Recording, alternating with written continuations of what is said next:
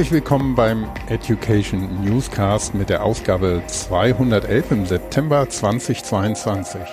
Mein Name ist Christoph Hafner und zusammen mit dem Thomas Jenewein versuchen wir immer zum Start in die Woche interessante Themen rund ums digitale Lernen und die Digitalisierung des Lernens zu besprechen. Heute haben wir zum Abschluss der kleinen Reihe mit Gesprächen vom Corporate Learning Camp 22 nochmal zwei der Session-Reflexionen für euch zusammengestellt. Erstmal geht's um die Session Abschied vom industriepolitischen Kästchendenken. Wie geht das? Von Anja Wagner und Nicole Bauch. Im Gespräch dabei sind Anja als eine der Sessiongeberinnen und Sarah Vollmer und Sabine Dippe mit Feedback und Gedanken zum Thema. Und dann kommen noch Johannes Starke und Eva Hörtrich und besprechen die Session von Karl-Heinz Pape und Simon Dückert, CLC Vision erweitern zur lernenden Organisation. Viel Spaß damit. Wir sind hier auf dem Corporate Learning Camp 2022 und besprechen eine weitere Session und da haben wir die Anja, du hast, glaube ich, die Session gehalten. Genau. Und wir haben Sarah und Sabine, die teilgenommen haben. Und ihr wollt jetzt nochmal reflektieren, worum es ging und was euch da gefallen hat und was gut war. Bitteschön. Genau.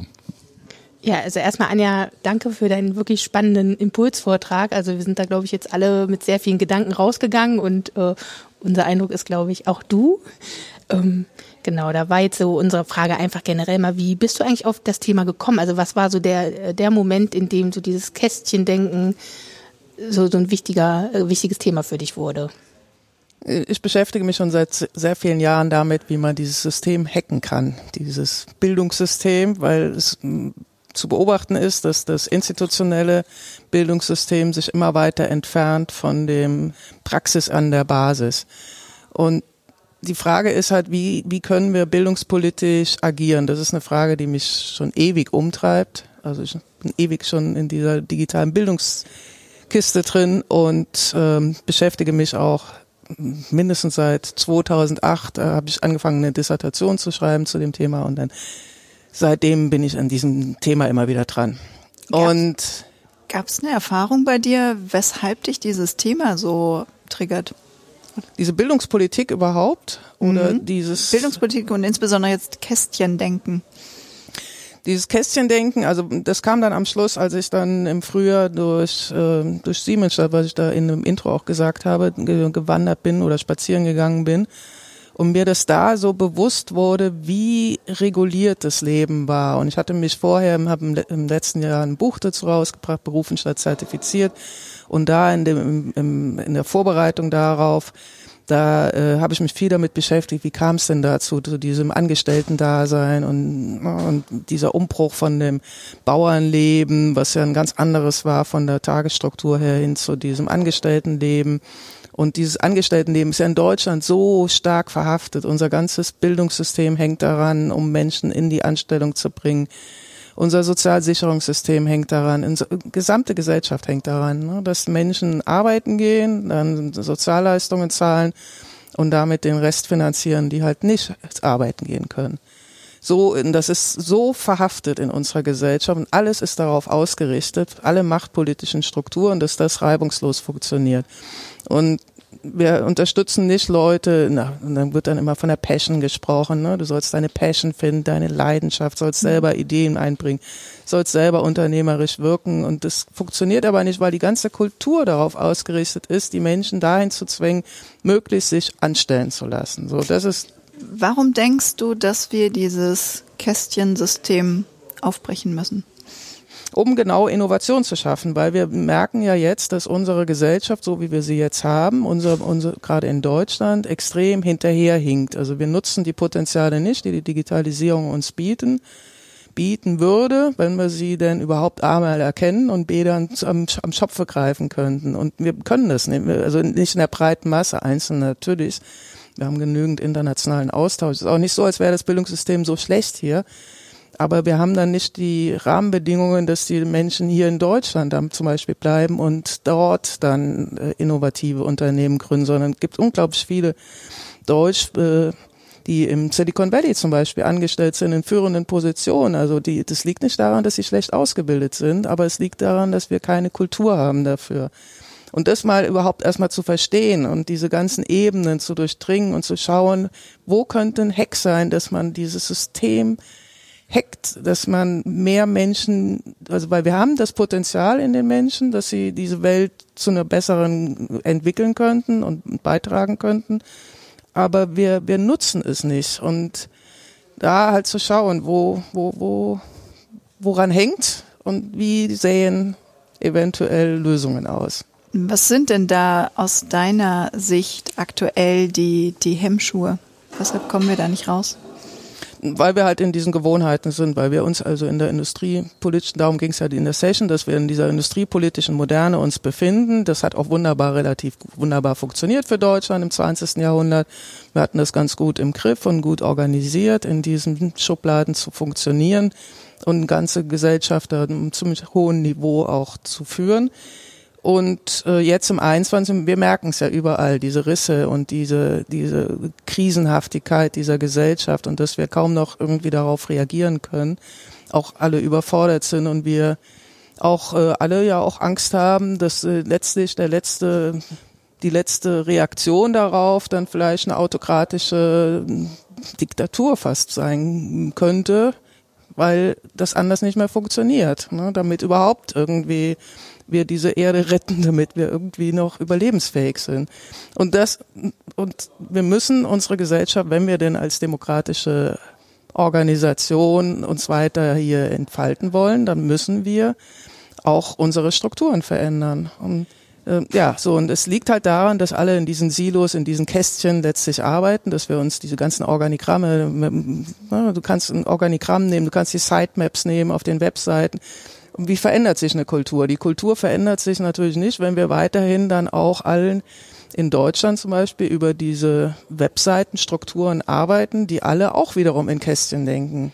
Ne, dadurch irgendwie, wir kommen überhaupt, wir kommen eigentlich nur raus, vielleicht eine Ahnung zu bekommen, wie es anders geht, indem wir uns in Systeme hineinbewegen, die eben nicht in diesen in diesen hierarchischen Strukturen entwickelt wurden. Und wir haben uns letzter Zeit, noch einen Satz, viel so in, in europäischen Webseiten umgeschaut, aus verschiedenen Gründen. Und da stellt man fest, die sind so ultra Asbach uralt gestrickt, die sind so aus den 90er Jahren konzipiert, irgendwie auch immer in diesen Kästchen. Und dadurch kann man überhaupt gar keine Abkürzungen finden. Man kann überhaupt gar nicht, man, man denkt dann auch in, nur noch in diesen Kästchen irgendwann.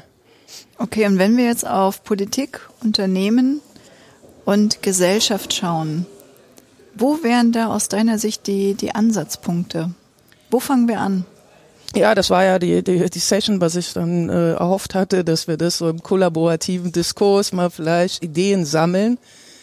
Ähm, aber wir haben gesehen, dass wir alle mehr oder weniger ratlos sind, dass es vielleicht an der einen oder anderen Stelle Karl-Heinz hatte die, die Unternehmen angepasst, dass sie vielleicht, dadurch, dass sie eine andere Weiterbildungskultur haben könnten, dadurch, dass sie nicht an die Förderlogiken des bildungspolitischen Systems gebunden sind, dass man da andere Ansätze fahren könnte. Die Barcamps sind natürlich auch schon immer ein Ansatz, auch was Doris eingeworfen hat, die Coworking Spaces sind, wir brauchen Orte, wo Menschen unterschiedlich, aus unterschiedlichen Kästchen im Grunde zusammenkommen sehr divers und sich wechselseitig beeinflussende kollektive Intelligenz entsteht und dadurch was Neues entstehen kann. Das kann nur so entstehen. Also nur an diesen Reibungspunkten kann Neues entstehen.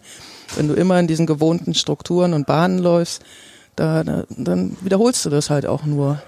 Und das ist, das, das waren eigentlich so ganz gute Punkte, die von allen so eingebracht wurden.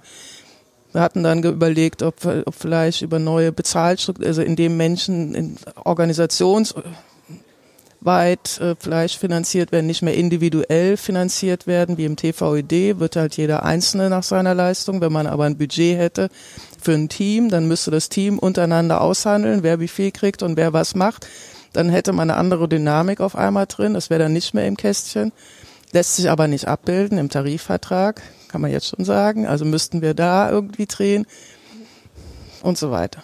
Ja, das stimmt. Also dieses Dilemma, das, glaube ich, kam vorhin ganz gut bei uns allen rüber, dass wir das, glaube ich, alle auch sehen und wir alle haben auch nicht so richtig eine Idee, wie wir rauskommen, beziehungsweise verschiedene Ansatzpunkte. Ähm, du hast auch gesagt, diese Reibungspunkte, die sind ja eigentlich auch immer wieder das, was wichtig ist. Wir haben heute auch schon in anderen Kontexten auch gehört, gerade das Thema Krisenmeistern ist halt das, was einfach auch eine Form von, wir können es jetzt mal ne, Resilienz nennen, das geistert ja auch sehr oft als Begrifflichkeit hier rum. Ähm, wie geht's denn dir jetzt eigentlich so danach, nachdem du so merkst, ja, wir haben eigentlich alle so diese Fragezeichen, es gibt so ein paar Ideen auf unterschiedlichen Ebenen, aber wie kriegt man das zusammen? Das wäre jetzt wirklich nochmal eine spannende Herausforderung. Ne? Ja, gute Frage. Also eigentlich war die Session auch ganz anders geplant, wie sie dann gelaufen ist. wie dann immer so im, im Eile des Gefechts. Eigentlich hatte ich gehofft, dass wir parallel im Google Doc schön arbeiten und da alle unsere Ideen schön reintippen parallel schon und dann derweil schon ein bisschen sortieren. Jetzt müssen wir das im Nachgang irgendwie machen. Und also ich wie es mir jetzt geht. Ich, ich muss das jetzt erstmal sacken lassen und dann mir mal eine Stunde Ruhe gönnen und das dann einfach selber aufschreiben und notieren. Die, also was nehme ich jetzt daraus mit? Ich werde das dann veröffentlichen. Sehr gut. Möglicherweise, äh, es kommt ja auch bei den anderen nochmal was an Ideen, weil also alle waren da sehr nachdenklich vorhin ne? und alle finden sich da total wieder und ne, wir haben selber, glaube ich, auch unsere eigenen Kästchen. Wir haben selber genügend Kästchen, wo wir merken, die wollen wir eigentlich immer wieder auch mal ausradieren und umwerfen. Ähm, ja, wenn du dir jetzt was wünschen könntest, einfach mal so für die Zukunft? Also wenn du Schnips machen könntest, was wäre denn so das, äh, woran du sofort merken würdest, irgendwas ist besser geworden in die Kästchen Entfernungsrichtung? Ich denke gerade, wenn du so sprichst, vielleicht müssten diese Trennwände langsam poroser werden zwischen den Kästchen, dann würden die schon mal, dann würde aus zwei Kästchen würde dann eins werden und dann würden die vielleicht, vielleicht muss man an diesen Wänden irgendwie arbeiten, dass wir die poröser kriegen, wie auch immer im, im ersten Schritt war es jetzt erstmal überhaupt das Thema irgendwie zu lancieren und wieder irgendwie also diesen, weiß nicht, ob jetzt Kästchen denken, das der beste Begriff dafür ist, aber man kennt das halt durch diese, durch diese Sitemaps und Organigramme, dass man sich das gut visuell vorstellen kann. Und wenn wir ähm, das erst dem ersten Schritt mal so platziert bekommen und das andere auch darüber nach, wie kriegen wir dieses Kästchendenken weg, dann wäre schon viel gewonnen. Und vielleicht ergeben sich dann der ein oder andere Hack irgendwo. Also ich glaube, das muss ja irgendwie unten in der Basis anfangen zu wachsen. Also ich denke, es startet mit dem Bewusstsein. Mhm. Ähm, ja, dafür bin ich zu sehr zu sehr anders sozialisiert politisch das, also nur das Bewusstsein glaube ich, also ich glaube auch mal, dass man mit Hacks, äh, mit technologischen Hacks äh, wohl auch ähm, agieren kann. Also zum Beispiel hat zum Beispiel Slack oder andere Messenger-Systeme haben in Unternehmen oder in anderen Institutionen ja auch dazu geführt, dass es wegging von diesen hierarchischen Kommunikationsstrukturen. Mhm. Auf einmal gab es ein Ventil, das ist wie Twitter auch, ne? also mit allen Vor- und Nachteilen, die wir sehen, dass äh, jeder eine Stimme auf einmal hat gleichberechtigt, auf Augenhöhe. Wenn man sich traut, dann, dann kommt es halt ein bisschen auf die Struktur an in dem Unternehmen, dass man da in der Hierarchie halt ähm, aufpassen muss, dass man oder nicht, dass man nicht abhängig sein darf von einem äh, von einer Führungskraft, von einer die weisungsbefugten Führungskraft, sondern dass man wirklich sich frei äußern darf. Aber wenn diese Kultur vorherrscht, dann kann das schon was aufbrechen. Dann unterhalten sich die Menschen auf einmal unternehmens übergreifend und äh, vielleicht auch irgendwann gesellschaftlich übergreifend. Das wird aber nicht noch ein Nebensatz, äh, wie ich vermute, wie die nationale Bildungsplattform gedacht ist, wird wahrscheinlich in diesem Rahmen nicht möglich sein, sondern man wird genau das versuchen zu verhindern. Zu verhindern. Mhm. Nee, gut, aber dann heißt es doch, heißt es doch für uns, dass wir im Grunde genommen über die Netzwerke, also Netzwerk mhm. schlägt Hierarchie sozusagen, genau. gehen müssen in der Kooperation, in dem gemeinsamen Lösen von Problemen und so weiter und so genau. fort. Und dann ähm, am Ende damit eine ähm, Alternative darstellen für Arbeitnehmer, ähm, genauso ja, letztendlich wie für die, für die Gesellschaft, dass sie sagen, aber mit dem Weg fühle ich mich wohler, das andere, das möchte ich gar nicht mehr. Ich möchte gar nicht mehr in diesem starren System sein. Ich habe auch eine andere, eine Alternative dazu. Also letztendlich die attraktivere Alternative zu sein. Genau, das ist immer, das ist immer die Lösung eigentlich. Die Frage ist, wie man, äh, wie wir die Lösung nachhaltig aufsetzen können. Aber genau. Also ich glaube ehrlicherweise, dass das Starre auf die Dauer gar nicht erfolgreich sein kann. Nee, wird es nicht. genau. Und spätestens dann, wenn man damit nicht mehr erfolgreich ist, was hält Personen dann noch da drin? Dann nimmt Das ihnen das ja auch letztendlich die ganze Sicherheit. Das, das sichere Einkommen ist aber nicht mehr gegeben, wenn, wenn das nicht mehr in sich nicht mehr stabil ist. Wenn, wenn klar ist, dass auch da Arbeitsplätze abgebaut werden müssen oder, Das stimmt, oder, oder. das stimmt. In den Unternehmen hat man da vielleicht eine Chance zu agieren. In der öffentlichen Verwaltung, ähm, aber die haben das Problem auch erkannt, so ist es nicht. Also es gibt jetzt schon auch viele, die in den öffentlichen Verwaltungen da auch genauso basisdemokratisch arbeiten und versuchen, das zu entzerren. Aber ist ein, die haben auch nochmal ein gutes, dickes Brett da zu bohren. Aber letztlich, der öffentlich, ich, meine These ist, dass der öffentliche Dienst könnte ein Vorreiter sein. Das würde ich mir hoffen und wünschen, dass man, dass die sich so modernisieren und damit vorbildhaft für die Bevölkerung zeigen, wie Change geht und wie man auch viel effizienter mit digitalen Mitteln ähm, Gesellschaft organisieren kann und Verwaltung organisieren kann. Und dann kann man vielleicht hoff, vielleicht ist das ein, auch ein Hack letztlich, ohne dass wir ihn selbst herbeiführen, dass äh, durch den demografischen Wandel sie so einen Druck haben, dass jetzt ja auch diese ganze Boomer-Generation da in, in Ruhestand geht und dass sie einfach die, die Strukturen effizienter gestalten müssen, weil es gar nichts anderes bleibt. Also ich, ich glaube, wir können nicht auch in dem Sinne darauf hoffen, dass sich irgendwann im öffentlichen Dienst da etwas dreht, sondern ich glaube, für uns entscheidend ist, was können wir, Ja, was können wir leisten? was können So. wir selber treiben, was, was kann unser Beitrag sein. Und ich denke, das ist genau das, Netzwerken und eben solche Veranstaltungen wie die heute. Ja, sehr gut. Schönes Schlusswort war. Vielen Dank. Dankeschön Danke für eure Fragen und mit, mitdenken. Corporate Learning Camp 2022 mit einer weiteren Session-Reflexion und wir haben die Eva Hörtrich und den Johannes Starke hier. Ja, danke Christoph. Danke Eva, dass wir gemeinsam in dieser Session waren. Mein, mein Kopf sprudelt noch ein bisschen, weil es ging um nichts Größeres als die Weiterentwicklung der Corporate Learning Vision von CL 2025 hin zu CL 2030. Und ich glaube, es gab ein prägendes Thema, um das es sich gedreht hat, dass wir Lernen und Arbeiten gemeinsam denken müssen, dass die Zeiten, in denen wir Lernen, Personalentwicklung, LD von der täglichen Arbeit separiert denken können, passé sind und ähm, dass wir uns darauf konzentrieren sollten, wie Lernen in der wie Lernen gleich arbeiten in der gesamten Organisation besser wird. Also was passiert, dass wir diese künstliche Trennung endlich aufheben können? Und da kommen dann Gedanken, dass wir als Lerncommunity ja auch von einem sehr hohen Standard ausdenken und dass wir ja auch wirklich dieses Lernen und Arbeiten bei uns schon verbinden, entweder für uns selbst oder in unseren Organisationen. Und dass diejenigen Organisationen und Unternehmen, die wir zum Teil aber auch erreichen wollen, da ja noch lange nicht sind und auch gar nicht die Strukturen haben, um jetzt momentan, so wie sie aufgestellt sind, dahin zu kommen. Und wir haben auch Stimmen gehört, die gesagt haben, wir, ähm, wir können gerade gar nicht, weil die Pandemie und sämtliche andere Krisen uns dermaßen gefordert haben und immer noch fordern, dass da momentan kein Raum, keine Zeit, kein Geld dafür da ist. Das heißt, es ist für mich jetzt auch immer noch äh, sehr unsortiert alles in meinem Kopf. Einerseits eine Vision zu denken und andererseits ähm, die Realität auch einfach so zu nehmen, wie sie ist und zu sagen, wie können wir denn jetzt losstarten? Wo können wir einen Ansatz finden? Hm, hm. Kann, fällt mir gerade noch schwer zu irgendwas zu formulieren, was konkret ist. Ja, ja.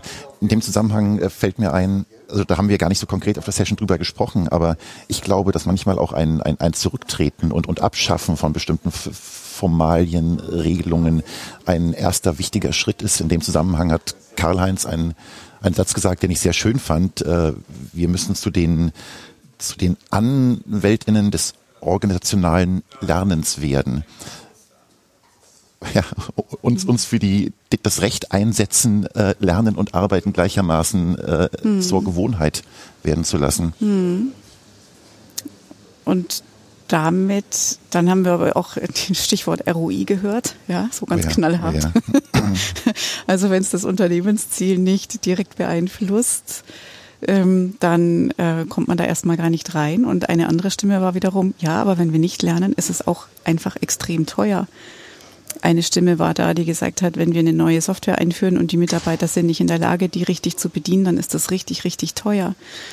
Das heißt, es geht eigentlich gar nicht so sehr darum, Lernen und Arbeiten verbinden, sondern es geht darum, wie können Mitarbeiter überhaupt eine richtige, eine neue Software richtig lernen? Wie schaffen wir das denn? Genug Zeit, genug Raum, da meinetwegen auch Geld zu investieren, um dann arbeiten zu können. Also ich glaube, der Begriff Lernen muss auch immer noch mal in die Diskussion kommen wow, wir könnten es eigentlich das, die Diskussion erweitern auf das gesamte Corporate Learning Camp, weil ich glaube, das Thema Messbarkeit, das spielt auch bei vielen anderen Sessions eine Rolle, habe ich auch eine ganz klare ähm, hm. ähm, Position zu. Ähm, genau, wie, wie können Mitarbeitende eine neue Software lernen, also weg vom wir zeigen euch, was ihr an, an Skills äh, drauf mhm. haben müsst und tun müsst, hin zu, wie wie schaffen wir gemeinsam eine Art und Weise, dass die Software für uns Sinn ergibt, unsere, mhm. unsere Arbeitsprozesse unterstützen. Da sind wir bei ganz anderen Themen, die in Zukunft immer wichtiger werden. Mhm. Also Thema, Thema User Adoption. Eigentlich, und das ist auch so ein Punkt, eigentlich, das ist, klingt jetzt vielleicht ein bisschen provokant, geht es viel weniger um, um den Menschen, das hatten wir in der Session auch diskutiert, mhm. geht es darum, dass, dass Menschen lernen? Nein, es geht eigentlich darum, dass die Arbeit gut funktioniert. Mhm. Dass dann zum Beispiel die Software, die, die, ähm, die gelernt werden soll, am Ende eigentlich wertschöpft, wertschöpfend eingesetzt wird. Und wenn die Menschen für sich nicht akzeptieren, äh, weil sie merken, äh, die bringt mir nichts, diese Software, oder ganz kann ich auch verallgemeinern, das, was ich jetzt lernen soll, das hilft mir nicht weiter, das ist mir aufoktroyiert, dann ist es ein sehr intelligentes Verhalten, wenn wenn die Menschen sagen, nee, ähm, mache ich nicht, funktioniert nicht, will ich, will ich nicht. Weil ich auch gar nicht verstehe, warum ich es mache. Und wozu mir die Software oder wozu die Software unserem Unternehmen helfen soll. Richtig. Ja, das ist nur ein, ein Beispiel. Ähm, jetzt, was man auch in 45 Minuten so andenken oder anreißen kann.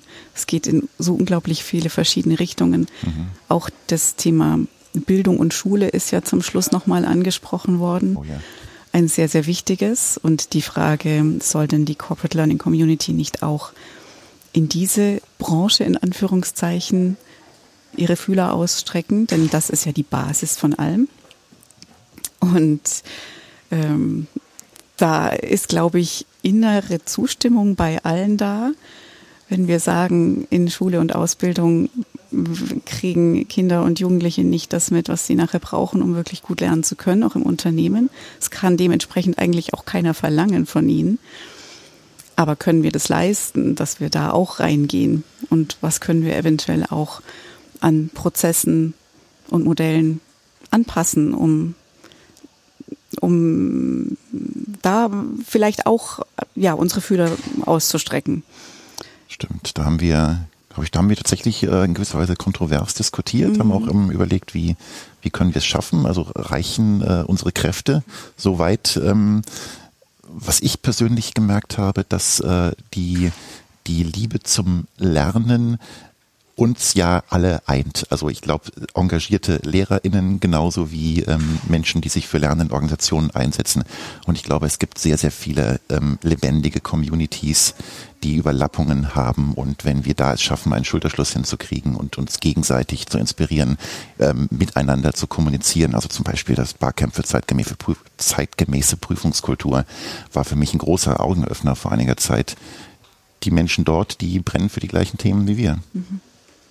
Genau, bloß eben in ihrer Organisation, ja. ja. Aber ja. eben auch für die Menschen, die wir später in den, in den Organisationen erreichen wollen. Mhm. Ein wichtiger Punkt, der glaube ich auch mit äh, Kern der äh, potenziellen neuen Vision ist, ist ja das Öffnen nach außen. Dass wir uns nicht mehr nur in Lernen innerhalb der Organisation beschäftigen, sondern wie kriegen wir Impulse von außen rein.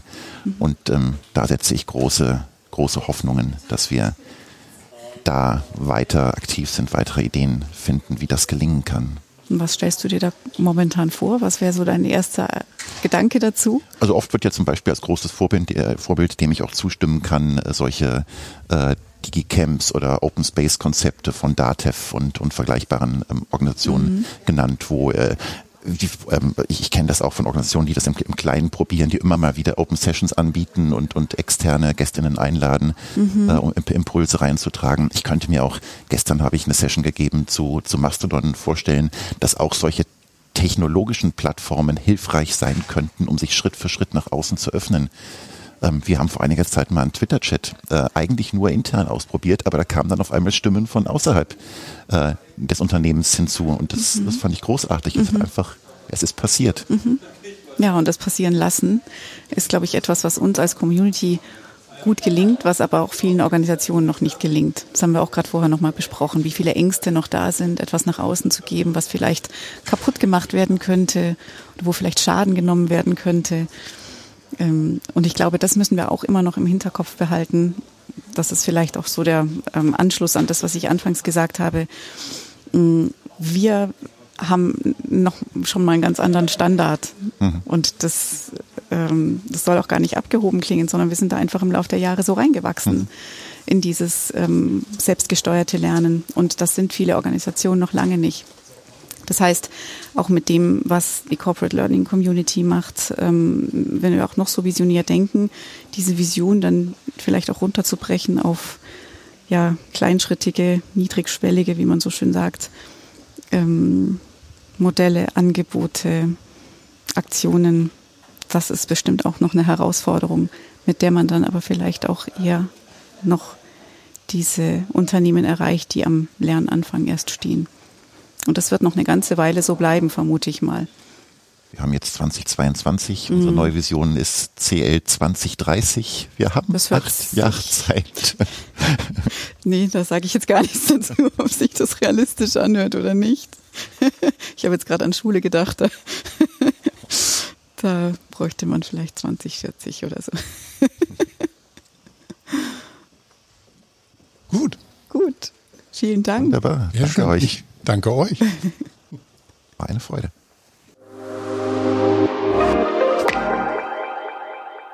Ja, das war also unsere kleine Serie mit Gesprächen vom Podcast-Tisch auf dem CLC 22, dem Corporate Learning Camp.